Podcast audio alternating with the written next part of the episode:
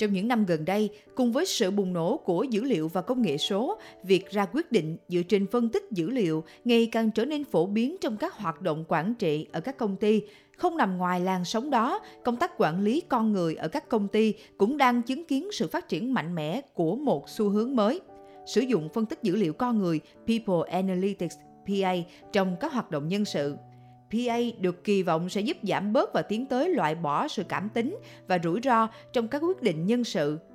PA được kỳ vọng sẽ giúp giảm bớt và tiến tới loại bỏ sự cảm tính và rủi ro trong các quyết định nhân sự, giúp các nhà quản lý có thêm cơ sở trong việc đưa ra các chính sách về con người. Vậy PA là gì? Việc ứng dụng PA trong hoạt động quản trị nhân sự nói riêng và quản trị nói chung trên thế giới có thực sự mang lại hiệu quả cao như kỳ vọng hay không? Thực trạng và khả năng ứng dụng PA trong các công ty tại Việt Nam hiện nay như thế nào? Để có thể sử dụng PA một cách hiệu quả, các công ty ở Việt Nam cần phải làm gì? Bài viết hy vọng có thể đưa ra một số gợi ý cho những câu hỏi nêu trên.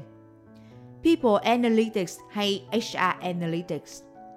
có thể nói vì đây là một khái niệm mới nên hiện giờ vẫn chưa có một định nghĩa thống nhất về People Analytics trong các định nghĩa phổ biến của PA trên thế giới. Định nghĩa PA là cách tiếp cận theo hướng phân tích dữ liệu để quản lý con người trong môi trường làm việc của Gan, Jensen và Stan vào năm 2017 là định nghĩa ngắn gọn nhất.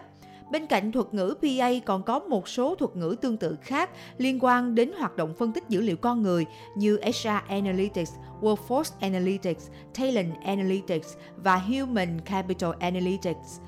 trong đó, thuật ngữ HR Analytics là thuật ngữ phổ biến và thường được sử dụng thay thế qua lại với PA. Tuy nhiên, giữa hai thuật ngữ này có sự khác biệt cơ bản về đặc điểm cũng như phạm vi ứng dụng.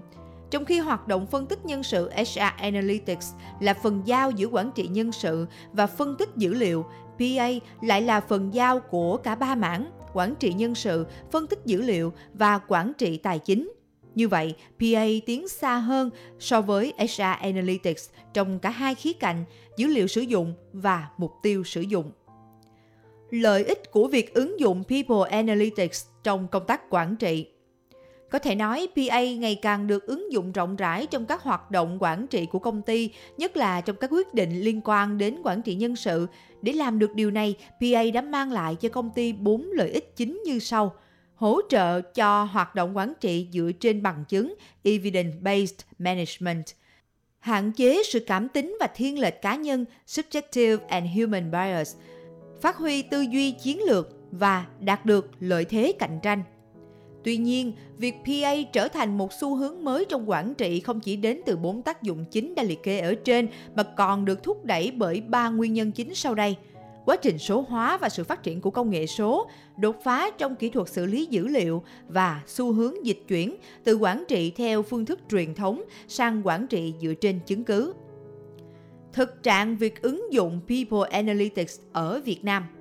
theo dữ liệu của Google Trends, đối với người dùng Việt Nam, từ khóa PA bắt đầu trở nên phổ biến từ năm 2015, nhưng từ năm 2017 cho đến nay, HR Analytics lại là thuật ngữ được nhắc đến nhiều hơn tại Việt Nam. Hình 4 so sánh số lượng tìm kiếm các thuật ngữ liên quan đến PA trên Google từ Việt Nam.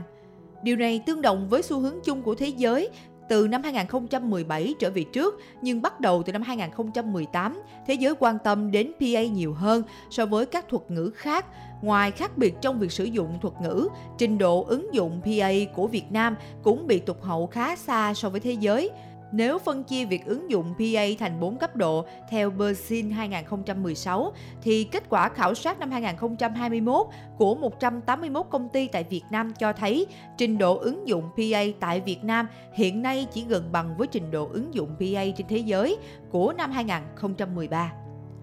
Kết quả khảo sát cũng cho thấy các công ty ở Việt Nam chưa chú trọng việc lưu trữ, thu thập và kết nối các bộ dữ liệu trong công ty với nhau để có thể phân tích dữ liệu hiệu quả hơn. Điều này cũng thống nhất với kết quả là chỉ có 50% các công ty tham gia phỏng vấn có nhu cầu ứng dụng PA trong tương lai. Ngoài ra, cuộc khảo sát cũng cho thấy người lao động tại Việt Nam đồng nhất PA với HR Analytics và có nhu cầu cao trong việc học hỏi thêm về PA. Tuy nhiên, chỉ có hơn 40% người lao động trả lời là muốn ứng dụng ngay PA trong công ty khi biết rằng việc ứng dụng PA có thể sẽ dẫn đến các hệ lụy khác, ví dụ vấn đề về đạo đức và pháp lý, xâm phạm quyền tư ẩn. Một số kiến nghị xây dựng môi trường phát triển cho People Analytics tại Việt Nam –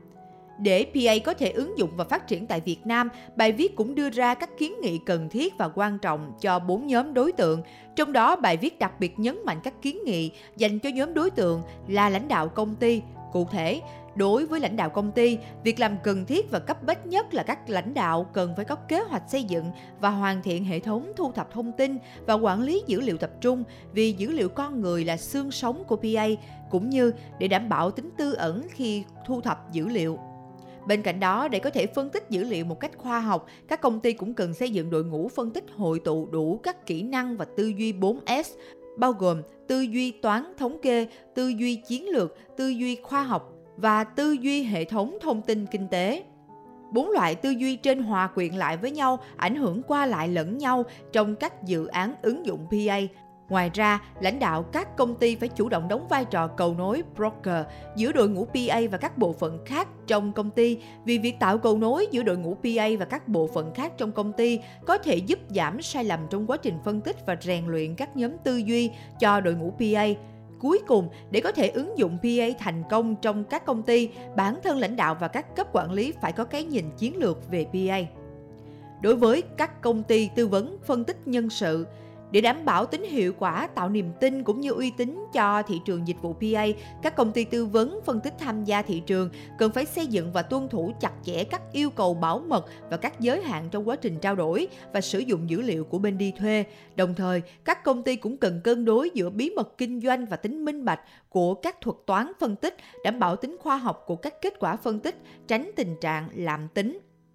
Đối với chính phủ, Hoạt động PA liên quan chặt chẽ đến các thông tin cá nhân có tính tự ẩn cao, do đó việc ứng dụng PA sẽ chịu sự điều tiết cao độ bởi khung pháp lý về bảo vệ thông tin cá nhân. Hiện nay chính phủ đang trong quá trình xây dựng nghị định bảo vệ dữ liệu cá nhân do Bộ Công an chủ trì. Tuy nhiên, hầu hết các cuộc thảo luận xung quanh nghị định này đều tập trung vào những vấn đề như đánh cắp dữ liệu cá nhân trên không gian mạng, mua bán bất hợp pháp dữ liệu cá nhân và yêu cầu các nhà cung cấp dịch vụ bảo mật thông tin cá nhân của người dùng. Song song với việc xây dựng và hoàn thiện khung pháp lý về bảo vệ dữ liệu cá nhân, chính phủ cũng cần nghiên cứu và đưa thêm vào khung pháp lý về lao động các vấn đề mới phát sinh khi chủ lao động sử dụng PA để kiểm soát và quản lý hành vi của người lao động, nhất là các trường hợp sử dụng lao động thông qua các nền tảng. Xem toàn bộ bài nghiên cứu phân tích dữ liệu con người tại Việt Nam. Tại đây, nhóm tác giả Thạc sĩ Vũ Hải Anh, Thạc sĩ Nguyễn Trần Minh Thành, Tiến sĩ Thái Trí Dũng, Thạc sĩ Võ Thành Tâm, giảng viên Trần Đình Vinh, Bộ môn Quản lý nguồn nhân lực, Đại học Kinh tế Thành phố Hồ Chí Minh UEH. Đây là bài viết nằm trong chuỗi bài lan tỏa nghiên cứu và kiến thức ứng dụng từ UEH với thông điệp Research Contribution for All, nghiên cứu vì cộng đồng – UEH trân trọng kính mời quý độc giả đón xem bản tin kiến thức kinh tế số 33 chuyển đổi số trong y tế ở Việt Nam, tin ảnh nhóm tác giả phòng marketing truyền thông UEH, giọng đọc Ngọc Quý.